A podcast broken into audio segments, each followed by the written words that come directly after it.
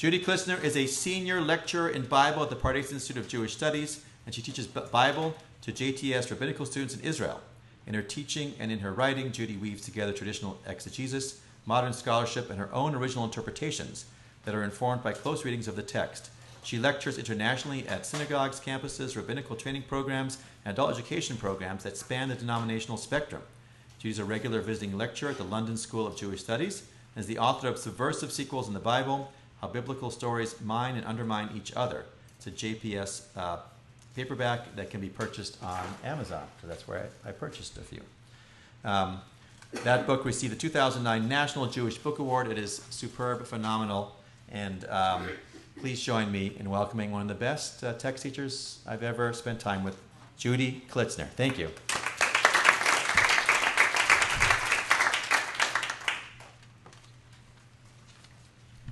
Thank you, Ari, and hearty mazal tov to you. I'm very impressed that you showed up today.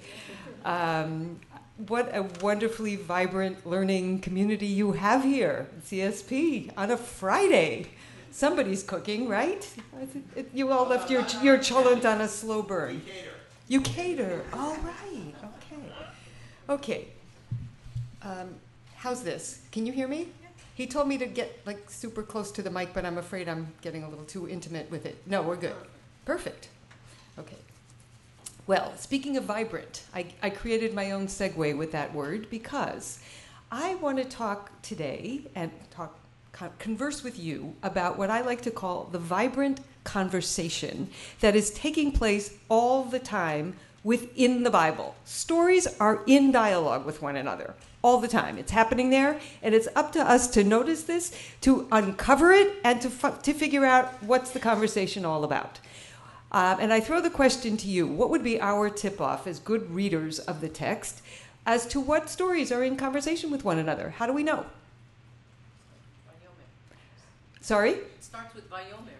Well, lots of com yes, but how do we know that this, how do we know that this story and that story are doing this? Yeah times they use the same words? Yes, two stories will, will share vocabulary. And getting to Vayomer, most, I would say most stories have Vayomer. Sometimes my students, in their effort to please me, will say, Look, Judy, look, these two stories belong together. This one has Vayomer and that one has Vayomer. Now that's great, but the problem is that Vayomer is everywhere, he said. Um, so what we're looking for is not just any words that are shared, but, but what? Unusual words or unusually insistent words. And if we find that this text has a certain vocabulary and that text borrows that vocabulary, we have to pause and say, well, why? What are these two stories trying to say to each other? In addition to language, what else might these stories share? Themes, themes, plot lines. And if we have themes and language in common, we need to draw those stories together and see what is the net gain by reading those stories in light of one another beyond what, that which we would have found had we read them individually. Okay, now I'm so thrilled and enthralled by this conversation that I spend my time thinking about it, learning about it, teaching about it, and as Ari said, writing about it. Um, so much so that I wrote this book called Subversive Sequels in the Bible how biblical stories mine and undermine each other. And really, what the book is, is pairing stories and looking at how are these stories mining each other? How are they interpreting, expanding upon one another? And then what I get to is what I, I consider to be even more intriguing is that stories sometimes will borrow each other's language and themes, not just to reinforce each other, but sometimes one story will, in a very subversive way, start to challenge the other one. I'm going to use your language and then I'm going to invert your message. Okay, that's where I want to go with this. By the way, just as an aside, I was so proud of this title. I worked on it. I worked on the book for a long time. I worked on the title for a long time. And I came out and said to my family, I got it. Finally have the title. And I told it to them. And my then 17 year old son looked at me with a pained expression on his face and he said, Ima, nobody is going to re- buy or read a book with that name. You have to call it Monkeys in Space. this was his this was his this was his advice to me, and he meant it from the bottom of his heart. Um, one will never know how this book would have fared had I tried that, but we're going to have to stick with what we've got. Okay, today our to- our our topic is women. Um, and I understand that it was recently International Women's Day. Are you all aware of this? So maybe that's why this wasn't a coincidence that you chose this topic. Um, and this is a topic that is very close to my heart because um, I am a woman who reads the Bible a lot. Um, and when I was educated early on, my teachers were very fond of pointing out the, the women in the Bible and saying, Here, let's draw a character sketch of them. Look, they are all this way. And because we can see in these stories that they are this way, therefore, you, good Jewish woman, should also be that way. What would that way be? What? Modest? What else? Pregnant and in the kitchen. In the kitchen. What was the first part? Pregnant. Pregnant in the kitchen? Okay. In other words, um, the, the stories of the matriarchs, and here, if we talk for a moment about specifically in the book of Genesis, which is where we're going to start our conversation, the stories are very. Uh, I, I- I would expand on the word kitchen because they didn't have so many kitchens per se back then, but they did have tents. They had tents. They're very tent centered, they are very child centered, and in fact, so much so that we have uh, women in the Bible expressing existential um, doubts uh, as to their purpose in life, right? By saying, if I, for instance, the most extreme would be Rachel, who says um, to her husband, Give me children, and if not, I will die, or I am dead. Right? She questions her, her, her very purpose to such an extent that if she can't have a child, there's no further purpose to her life. We're going to find those themes over and over again in the book of Genesis. Um, and we're going to uh, take a closer look at these themes, in addition to just make things a little bit even more difficult. What is what, what are we going to find? These women, if their sole purpose is motherhood, what's the problem? All four matriarchs, all four at some point are going to be infertile. So then the question is, well, what happens if their so, if their de- definition is is motherhood, but they can't have children? And then to make matters even worse, what is in the book of Genesis? What is the antidote to infertility? Handmaids. What? Handmaid, yes. So surrogacy is one is one way to go, uh, but who is who is responsible for opening and closing wombs in this book? God. And who has access to God? The men. Okay. So then the problem is there's a bit of a chain here, where the woman is the one who is looking for um, a solution. She is dependent on her husband in order, who is the conduit to God. And in the stories that we read, that husband is either is or is not pleading on her behalf to God. Okay, so things are looking pretty dire right now, right? What I would like to suggest is the following, and it's not a it's not a big big revelation, but here it is. The story is more complex than that um, and, and, and more complex, complex than many of the uh, teachers of these stories would have us think. It is much more complex than saying, here is a story about a biblical woman, and therefore we can extrapolate from this as to what the role of all women are for all time. In fact, what I, and here's where we're getting to this subversive sequels, what I am am trying to suggest with this, and as with many other notions in the Bible, is that the story is ongoing. Yes, we have those stories in Genesis, but we have other stories later in the Bible that are in that vibrant dialogue with our stories in Genesis. The stories, and where we're gonna where we're gonna we're going to rest today, what we're going to find is the book of Judges is going to pick up much of the language from the book of Genesis, many of the themes from those stories of those infertile and helpless matriarchs, and is going to throw everything up in the air and turn it upside down. Okay, you ready? Let's do it. Source number one. All right, and, and it again comes with a warning that things are going to get bad before they get better. Does everyone have a source? Source sheets. No. Where are the extra sources? Uh, here, they're right here. If you don't have one, just raise your hand. Okay. Um, until what time do I have? I want to know what speed to set myself on. One fifteen. 115. Okay, then. Fast speed, and I will need uh, any doctors in the room in case I need CPR. Who do we got? Okay, good. Um, source number one.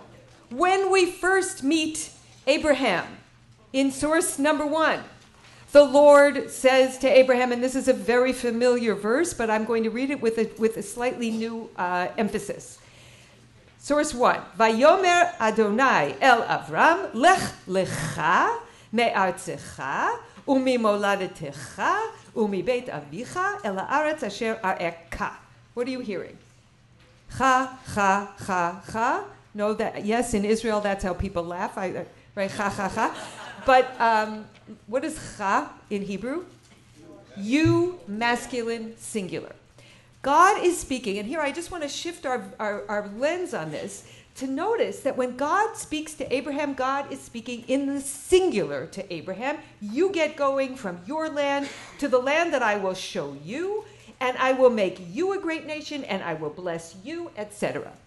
Where is Sarah? We know she's with him on this journey, yet God's promises and God's order come directly to Abraham in the singular. Notice just under that in Genesis 15, when Abraham begins to speak, Abraham speaks back and he realizes, wait a minute, God is promising me all this, all this progeny and all this wonderful stuff, but, but my wife can't have children. And so he's worried. And so he says to God, Ma titen li. What will you give to me? I am childless. And God says, Don't worry. None but your very own issue shall be your heir. The conversation in both directions is in the singular. God, eh, God is speaking to Abraham in the singular. Abraham is speaking back in the singular. I. You would think that he could do this whole thing on his own. Where is the wife in this story? And in fact, she has not spoken. Up until this point, we haven't heard a single word from her. What we know from her is that she's in trouble because she is infertile. And if the promises are masculine centered and progeny centered, where does that leave her? And so we finally hear from her in Genesis 16, and here's where the surrogacy piece comes in. Sarah? No, what's this woman's name again? Sarah. Yes. Okay. Genesis 16. The Sarai Eshet Avram lo yaldalo. Okay, she did Sarai. She's now remember she's got two names. Before her name is Sarah, it's Sarai. She has not given birth for, to him for him, and she has this Shifcha Mitzrit, an, an Egyptian maid whose name is Hagar. Vatomer Sarai el Avram, hine na atzarani Hashem miledet. Behold, she says to her husband, God has stopped me from having a child. Bona el shivchati. I like this translation. Consort with my maid. Ulai ibane mimena. Okay, here I get to do this rock star thing. Okay. Ulai ibane mimena. And this word I find to be a very, pardon the term, pregnant term. Ibane. What's the root of this word? What does it mean? Ibane. I will be built. Okay, first of all, what other word is hiding in this word? Ben, right? And there's a, probably a, an intended double entendre. Perhaps I will be stunned, right? Through, through, but built is a very, very resonant word here. We have seen this verb once before already in the book of Genesis uh, in relation to a biblical woman. What was it? When was it? Yes, who said that? Say it proudly. With Eve. What happens with Eve? She gets built. Yes. God constructs her, takes the side of the man, and builds the woman. Here, how significant is this that we have a woman who says, if I can't have a child, that construction is going to be undone? Right? I, she's questioning her, her very sustainability uh, without, without this a successful uh, childbirth effort. She's questioning her very right to be, I believe, in this story in a very subtle way. So we've got a conversation that's going on between God and Abraham, and Sarah, who feels that her almost that her life, her purpose is at risk, and she tries surrogacy, which we all know is going to fail. Finally, we get to Genesis 17, and just as things are seem, seeming, seeming very hopeless, and God steps into the picture. And here I would argue that God is trying to help. Uh, the question is Is Abraham listening? If you look in Genesis 17, God says to Abraham, and this is, this, this is the chapter where God um, delivers a Brit Milah, Ari, listen up. This is where it all began. Uh, and God says, at this moment of bringing Abraham into the covenant, right, there's going to be a covenant on in, uh, in Abraham's flesh, a brit milah. He, God says very significantly, Sarah is in this covenant too. And this is the first time that God is speaking directly to Abraham about his wife. She is an equal partner in this enterprise. Both of you are part of my covenant. And he says, Vayomer Elohim el Avraham, uverachti ota, I will bless her. This is Genesis 17. V'gam natati mimena I'm giving a son through her to you. What's Abraham's response to this? Vayipol Avraham al panav vayitzchak. He falls on his face and laughs. And then, to make it worse, he says the following Lu Yishmael lifanecha.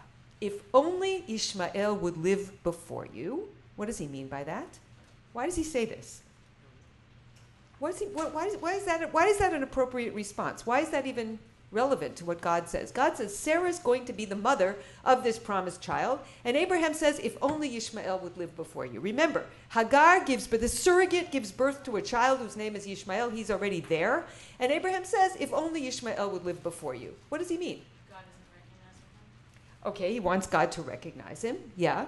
Ishmael is the Behor. He's the firstborn, so he should be the uh, one who inherits the promise. Yeah, in response to that which God is promising him, another child, and keep in mind that Abraham's almost 100 years old.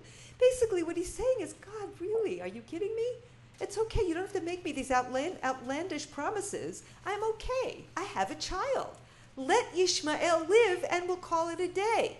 And God then has to insist and explain and say, No, listen to me, Abraham. Aval Sarah ishtecha yoledet lecha ben.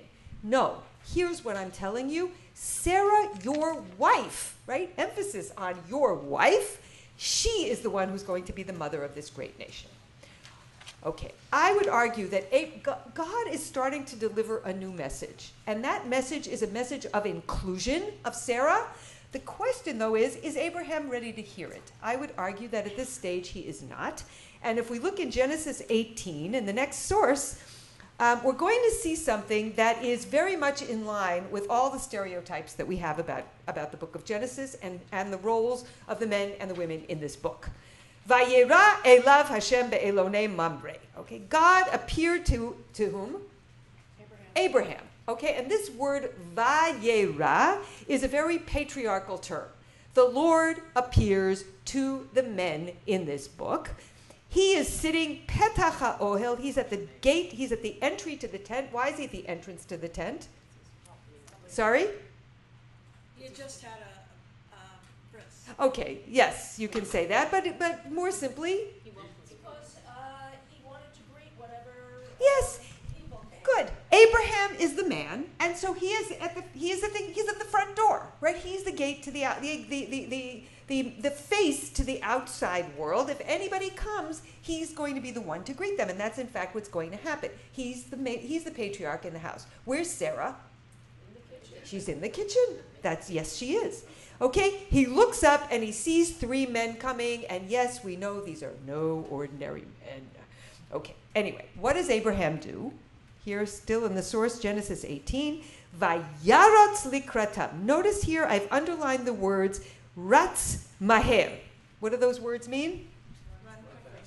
Ratz, roots. Roots means go quickly. Run, and maher means quickly. These words appear numerous times in this text. Abraham responds with alacrity, dealing with every need of a stranger. That's his job. He's the man of the house. He tells Sarah to hurry up. She's in the kitchen. He says, make some cakes, Need, woman, need. get moving, right? And then the men then say to Abraham three very important words. They say, Aye Sarah Ishtecha. Who would like to venture a translation of these words?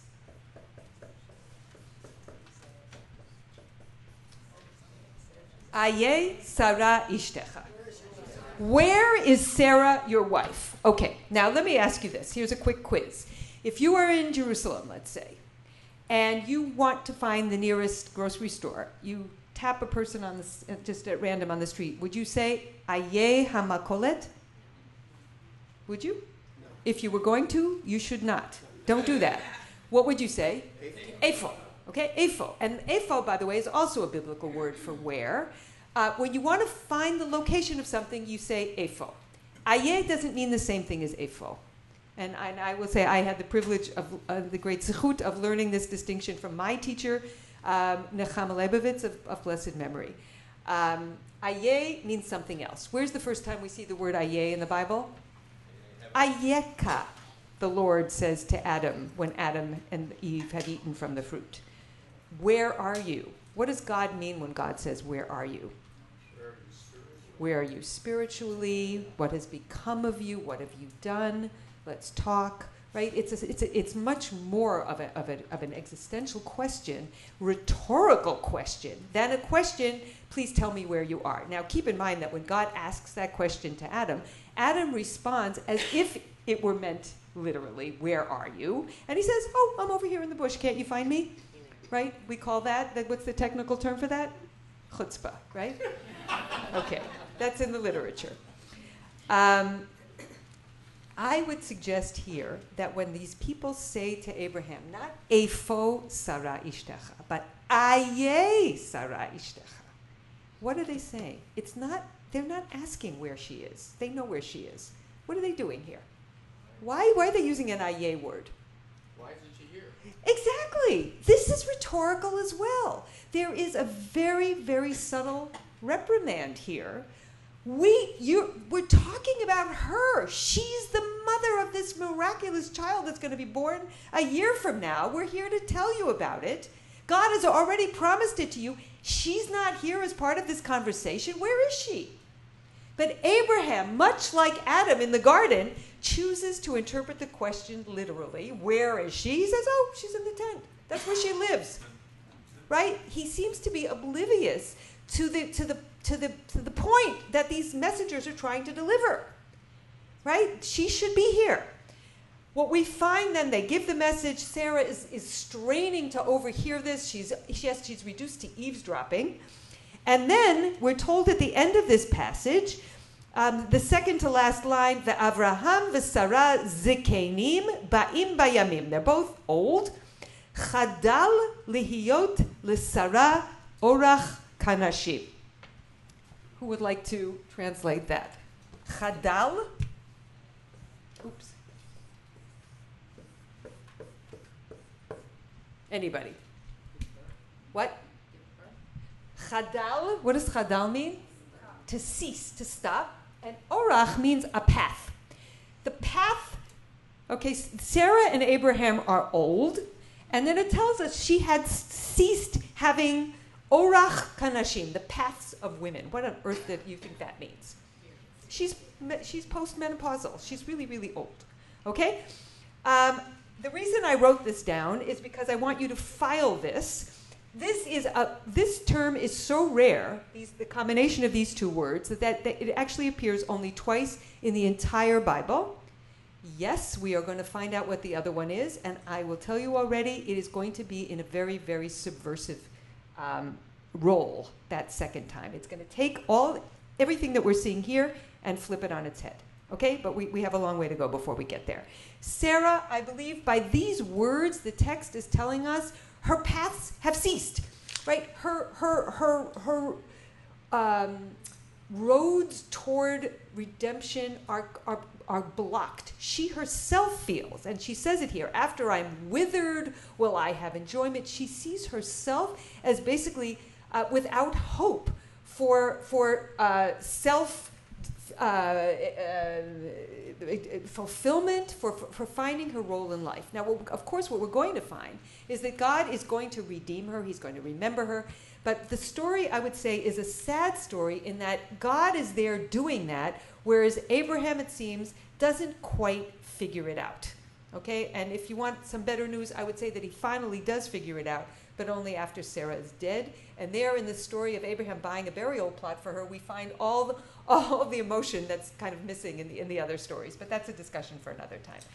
What I, what I really want to do here is start to, to notice the chains in the story and how the story of biblical woman develops. And here I want to move ahead to Rebecca, whose story I believe is going to pick up many of the themes from the story of Sarah um, and bring us some unexpected developments. First of all, when we first meet her, the servant of Abraham meets her out at the well and says, in very patriarchal terms, Hashkini na me'at mayim. Give me a little water.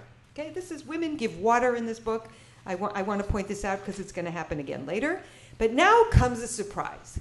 She says to him, instead of just giving him a little water, she goes hurrying and scurrying. And notice here on your page these two words, roots, maher, do you see it underlined there? Appear over and over and over.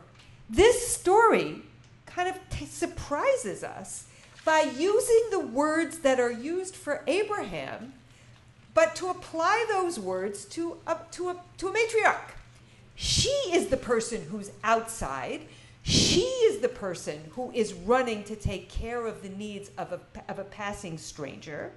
In addition to that, notice here when she is asked, she is the only one of the, the matriarchs to be asked what she would like to do. And she utters this one word when they say to her, Would you like to go with this man? What does she say? I will go. Elech. What does that recall? Lech lecha, right? Abraham, and Abraham, we could say, has an advantage in that God appeared to him and said, Lech lecha. Here we have a woman who never heard from God. She is going to retrace Abraham's steps, in fact, from the same geographical location where he, be, where he started in Haran, and go to Canaan just as he did. She's going to go, but she's going to figure it out completely on her own. She is the most remarkable person. And in, if, it, if, it, if in case we missed it, the text, when she gets a blessing from her family, what do they say to her? They blessed Rebecca, saying, Where is this? At the bottom of page two. O sister, may you grow into thousands of myriads. May your offspring seize the gates of their foes. V'yirash zarech et sha'ar sonav. Those precise words, well, almost, are said to whom?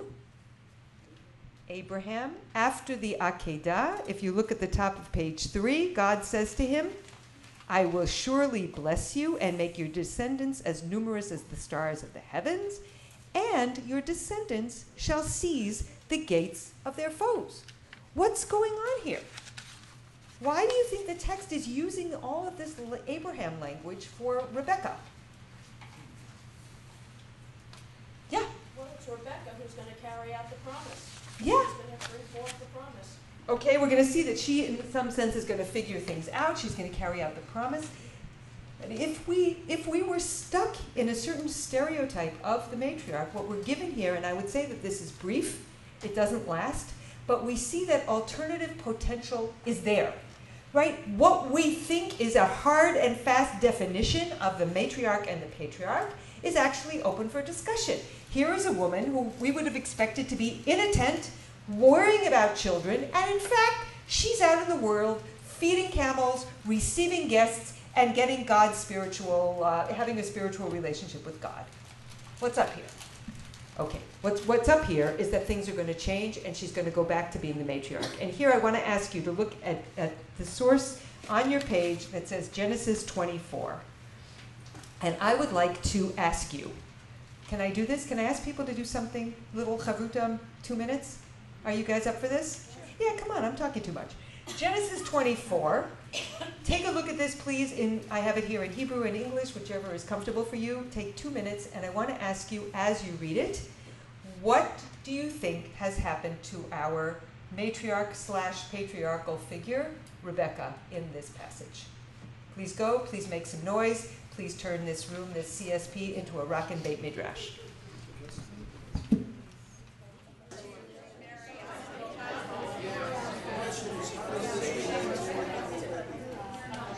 When you are finished, eye contact will tell me that that is the case.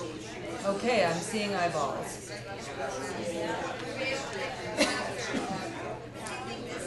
What has happened to Rebecca in this story? Please back up your opinion with a fact in this text. What'd you find? Yes? Rebecca has become the active one here. She's the one who is gathering information. She's taking the initiative. She's finding about the other person. Uh, Okay. She's doing the manipulation and providing the structure, which will later on um, turn into the uh, getting together and, and the marriage.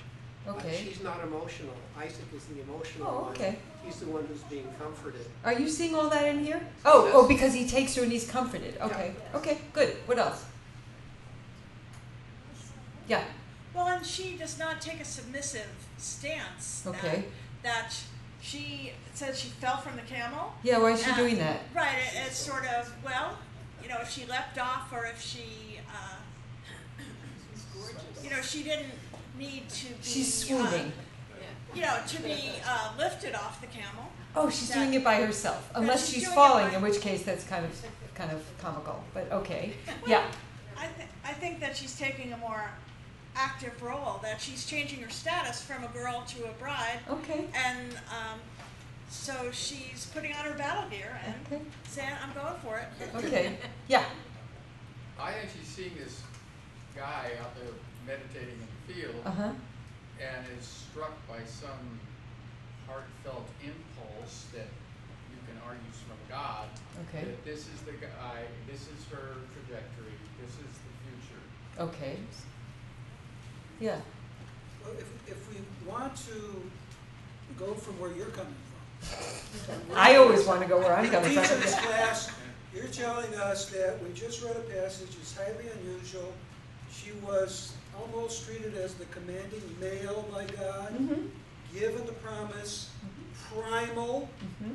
And here now, she meets, sees Isaac, told he is my master, at least by the servant. Mhm. She now does a symbolic gesture to, in a sense, reduce herself by putting on a veil. Now, are you saying that because you think I think that, or because you think I that? probably wouldn't have, uh, I'm trying to please you. You're doing, you're doing really well. You're doing really well. I hate being so predictable, though. Go ahead. Yeah. And, and then being led to the tent, of all things, to live her future. Whose tent? Okay. Did anybody else see it that way, or are you just trying to please me? Yeah. Go ahead. So, so we were talking about it, and we saw it, totally saw it that way. It Yeah. was like, why was she taken out? Why was she taken out of this role, like almost like a male role, for the journey to get to this point, and now she's back in, you know, the Yeah. ranch. Go ahead. Please affirm. Yes. She, uh, to reveal she becomes modest again in a female role. Yes. Okay. Fact number one: she is covering herself with a veil. Why is she doing that? Modesty. There was one other figure in the Bible, in the, the book of Genesis, another woman who covers her face with a veil. Who is it? Tamar. And she does it, the context there is hiding her identity. All right, now here's a woman who is a, has a very proud, strong identity, and now she's doing this. Okay, come on, I got some arguments in my behalf here, right? Okay, I'm talking to you, sir. um, what else? Yeah. I admire you. you admire me? Not only do I want to please you, you're great.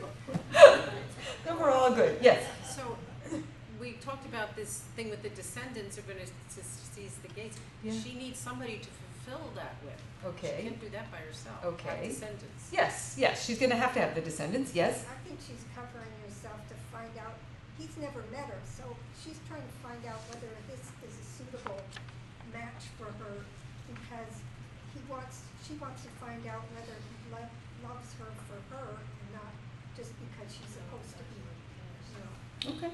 Yeah. Uh, yeah, Ari. Yeah, I think we discussed with that, as soon as, after she covers herself, all of a sudden the story focuses back on the man. Yes. So The it's story. all about him and his needs and nothing about her. It's kind of Everything moving the mantle back where we would expect it to be. One more comment. Yes. actually think that uh, she's all, all the action here is hers and all the emotion is his.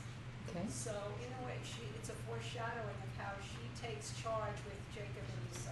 Okay. Okay, good.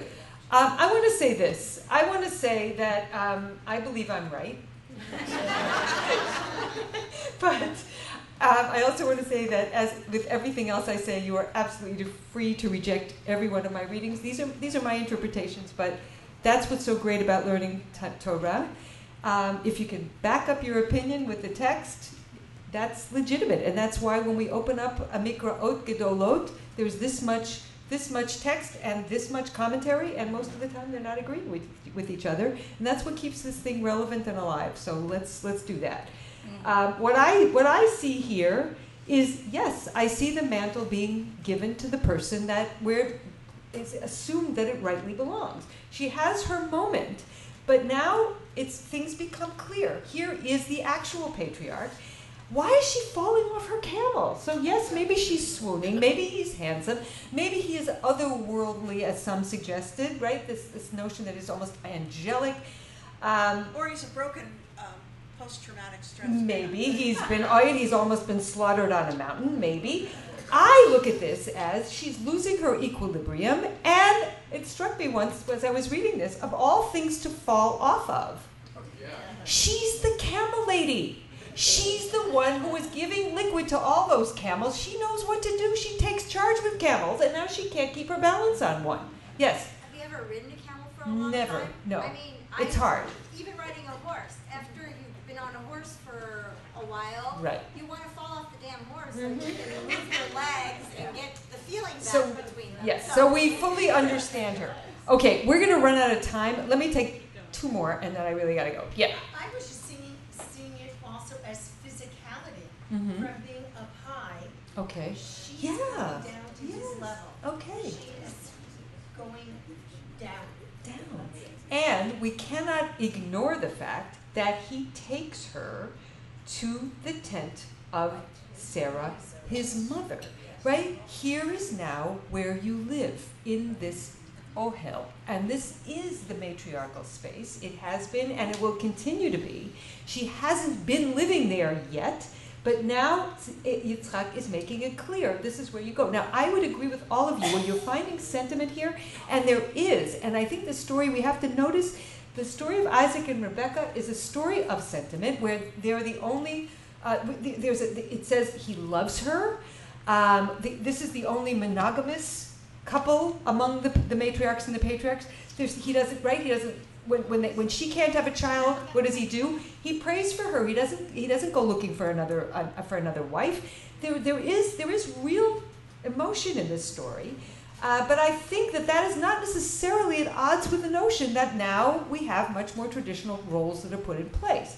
And in fact, if you look just below this, when it comes time to pray, Isaac is the one who's doing the praying. Um, where, by the way, what is Isaac's space? Where is he in the earlier story? In the field. In the field. And the field is, well, what's the field? It's outside, right? So, in some sense, he's like Abraham, he's out with the world. But um, the, it also seems to be an internal place, right? The Sadeh, we all know what is he really doing there? It's davening mincha. Um, right, this notion that he, it's a place of introspection, right? He's out lasuach basadeh, conversing or meditating in the field. There's a feeling that he's there's some some spiritual thing that's going on there, and he's the person who reaches God and prays. God then grants the two, not one but two children, and now we've got two comments made by Rebecca that I think really solidify her place back in a much more traditional matriarchal place, where she says, when the two fetuses are fighting within her, Genesis, where it says 25 and 27, she said, "Vayitrotzetzu abanim b'kirba v'atomer im ken lama ze anochi." Why am I? If this is the case, why do I exist? And then later she says, "Lama li chayim." Why am I alive? Getting back to Sarah's question about her statement, "Ulai ibaneh," this notion about not being fully constructed without a successful child rearing enterprise. And then, as we said earlier, the most extreme ex- um, expression of this is going to be made by the next matriarch, Rachel, just at the bottom of page three, where she sees that she's not having a child and she says to her husband these, these really difficult words. Wait, no, it's different on your page. Yeah, at the bottom of page three. Hava li vanim v'im ayin meta anochi. Bring me children, for if not, I am dead. Right? This very extreme expression that without children, the very, the very purpose of life is, is, is, in, is in question. And here, I, I want to just say that before we go, before we leave the book of Genesis and enter the topsy turvy world of, of Judges, I would say that all in all, the book of Genesis contains advances and retreats on the part of women. It provides a, a kind of traditional role, but it also gives us little glimmers of that something else is possible. But the resounding tropes are self doubt, the feeling that only childbirth is going to redeem them. Um, they don't have the spiritual standing to reach God. The Ohel is the place in which they live. And surprisingly, many of these observations were made in the 15th century. And I want to call your attention to the next source. Um, really, you would think that this is something that might have been written, you know, today, um, written by a commentator by the name of Isaac Arama in the 15th century. His pen, pen name is the Akedat Yitzchak. And basically, he writes this, putting his words into the mouth of, of, of Jacob. When Rachel says these words, bring me children, or if not, I will die, Jacob's response is to get angry at her. And everybody wants to know, why is he angry? And so Akedat Yitzchak says the following. He takes us back to the Garden of Eden, and he says the two names, Isha and Chava, indicate two purposes. The first teaches that woman, were ta- woman was taken from man, emphasizing that, like him, she was capable of understanding and advancing intellectually and morally. Okay, that's Isha.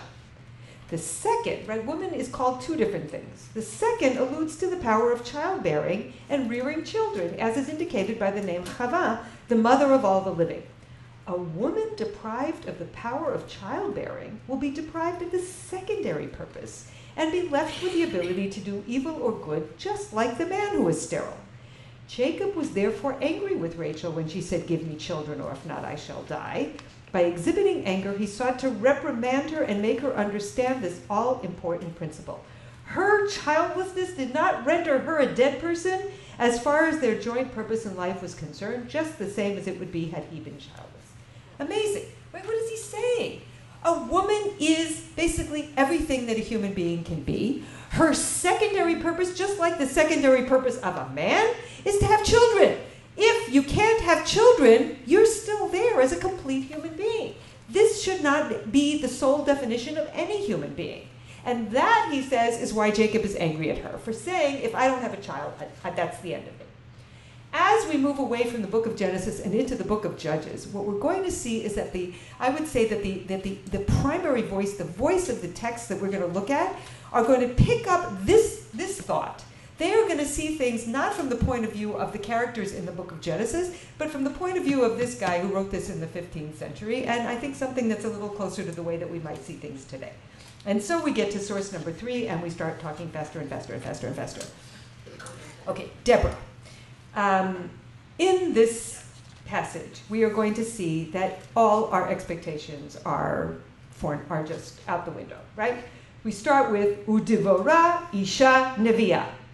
Deborah was a woman and a prophet. Who's the prophet in the book of Genesis?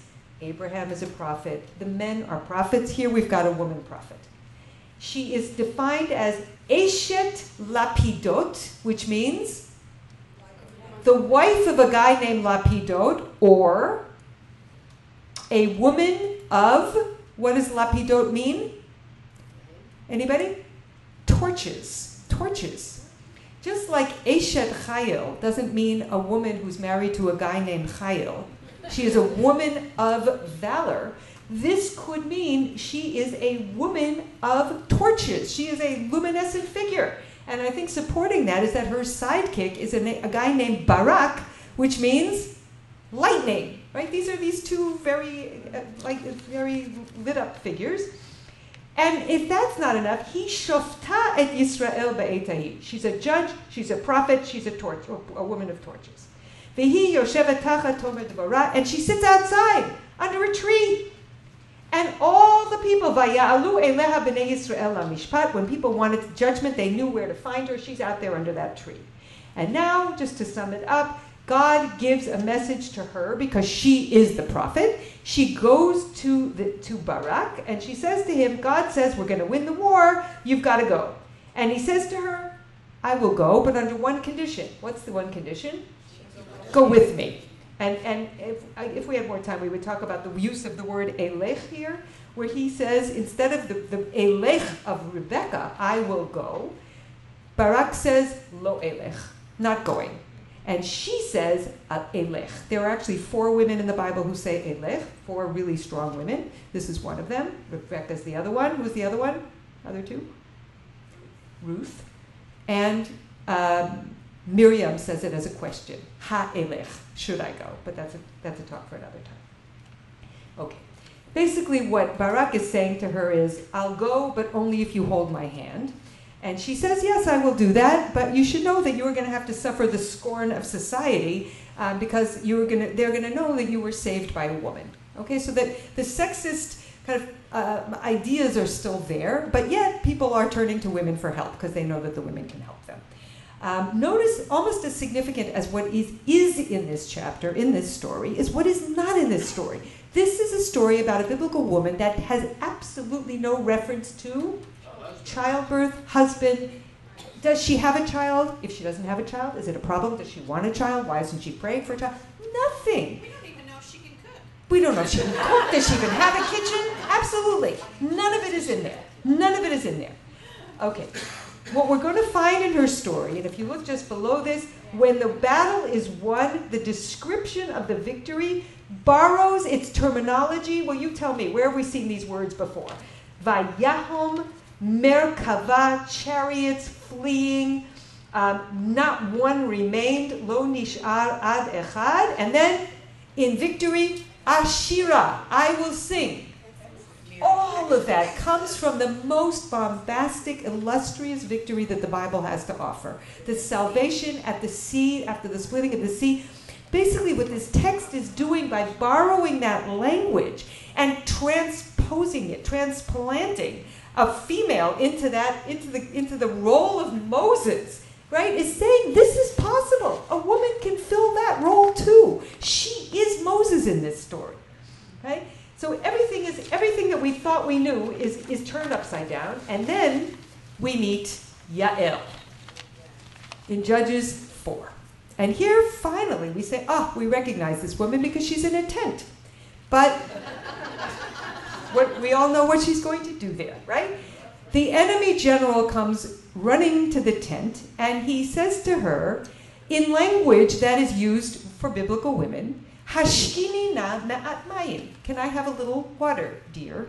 Who has who said that before? Give me a little water. The servant said it to Rebecca. Now he says it to her. But she is no ordinary biblical woman. Instead of giving him water, what does she give him? Milk and blankets and a Brahms lullaby, and she puts him to sleep. Okay? She is, and here, the subversive elements here, where she's using her tent for everything other than fulfilling the, the expected woman's role. She's using milk, right? Right? Milk is what you give babies. And what is she doing? She's doing it so that she can kill him, right? And then she takes the tent pin. And folks, do not overlook the symbolic value of this. what happens when you pull the tent pin out of the tent? Down comes the tent. Okay, our whole our whole structure here. We're talking about a, a, a tent structured society in chapter in, in Genesis, and here, here we have a woman who says, "Oh, you know, what, what would happen if I pulled this out? Oh, sorry, there goes the tent. Everything is overturned." Right? Then Barak, after everything's been taken care of, this poor general has got this this sharp object in his in his temple. Um, and Barak comes running up and he says, Okay, I'm here, right? Um, and she says to him, Lech ve'areka et ha'ish asher. Go and I will show you the man you're looking for. Whose, whose words are those? Lech va'areka. Those words are used only one other place in the Bible. We saw them at the beginning of our talk today. God says to Abraham, Lech lecha el haaretz asher areka. Here we have a story where women don't only receive the word of God and don't only take over all the male roles, they are speaking in the voice of God. Right? And now at the end of this, when Deborah gives her song of triumph in, in, in Judges chapter 5, she, she picks up on these themes and, and crows about them. Bimei Shamgar ben Anat bimei Yael, chadlu arachot. Sound familiar, anyone? I told you to remember this. Okay? I, I hope you didn't get distracted. Chadal orach those words appear twice in all the Bible. Paths ceased. In the story of Sarah, these words are used to describe the hopeless blocking off of, of all available paths. And here, Deborah is singing out, which I think on the surface, this is a song that is, that is uh, extolling the greatness of the Jewish people, but on very close to the surface, I call this Ode to Women. Basically, what she's saying is when paths are blocked, Yelchu arachot akalkalot. There are roundabout paths, there are circuitous paths, there are alternative paths. And this story is a story of alternative paths where women are developing themselves, are, are excelling in every possible way. And then, other than motherhood, because neither one of them is described as a mother, but then Devorah, and here getting back to our technical term, chutzpah, what does she say? Ad shakamti Devorah, shakamti em b'Yisrael. I arose a mother in Israel. What kind of mother? There are no children in her story. How could she be a mother? What does she mean here? She's saying there are other definitions of mothers. A mother is somebody who, who judges, who prophesies, who leads their people into battle. A mother can be Yael, who uses milk not to nurture but to kill a general so that she can save her people. A mother is everything. This is a radical redefinition of motherhood. And in case you still didn't get the point, she says, Tivorach minashim Yael eshet chever hakeni. Blessed be Yael minashim ba'ohel tivorach. More blessed than the women in the tents. Okay, yes, those women are very blessed, but my women in this book, they're even more blessed. Okay, shocking from beginning to end. Um, the question here is what, what's going on? What, what, is, what are these subversions all about? Can I have another four minutes, please? Okay, thank you. Five? Did you say five? I'm going to use one of them for breathing. Okay. okay. What is what are these what are these what are these subversions trying to say? And I and, and I think it, there's something a little unsettling about this it seems like it's a kind of zero sum game going on here, right? Either the women are up and the men are down, or the men are up and the women are down. What, what are we looking at here? Um, and I would say this book, that although it seems to kind of take no hostages, um, it's women at the expense of men, tradition, motherhood, right? Throw it all out the window.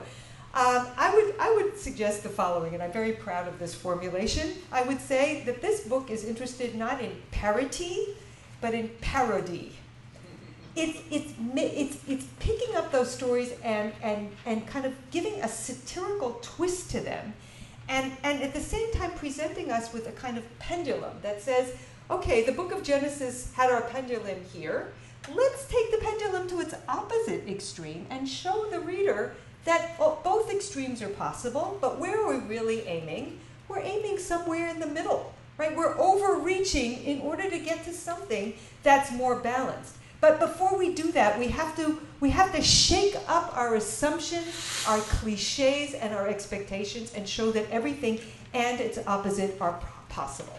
And here, in my last four minutes, I want to take I want to look at the final text, which is what happens to the to the infertility story when it is put into the hands of the subversive book of Judges. And here we have a, we have a story of the parents of Shimshon, of Samson. Um, and we see already that we are in, in alternative space. Vayera malach Hashem el ha'isha. Okay, the angel that was always appearing to, to the patriarchs now appears directly to the woman and says to her, You are childless, you're going to have a child. Where's the man in this story? We all know how the story's supposed to play out. The angel goes to the man. The man either does or does not tell his wife, and she is completely dependent on the man to do the work for her. Here, the, the angel bypasses all of that and it goes directly to her. She goes running to her husband very dutifully. He immediately pleads to God, Vayet etar. Whose ple- pleading word is that? That's the prayer word that was used for Isaac. Vayetar, it's not an, the most usual word. He is doing what patriarchs do. He said, uh, he says, I know how this story plays out. I'm supposed to get the word. I'll pray. And so he prays, and he says to God, please, that, that messenger that you sent, can you send him again and tell us what to do? And here in the next, the, the, the second line, the end of the line, Vayishma ha'Elohim b'kol Manoach. God listened to Manoach. Vayavo malach Elohim od. And the angel came again, El ha'isha, back to the woman. And in case you thought that it would be okay and they'd both be there, Vihi yoshevet basadeh. She's sitting in the field. Whose space is that? That's Isaac's space. That's the patriarchal space. She has co-opted it. And in case you thought he was with her, it tells us no, don't worry. Umanoach isha ein ima. He's nowhere near there. He's not in the vicinity. Okay, so here she's basically the woman here is co-opting the man's role, the man's space. This infertility story has been completely turned on upside down. Okay, um, what are we doing here? Basically, toward conclusion, I just want to say these stories are here to warn us.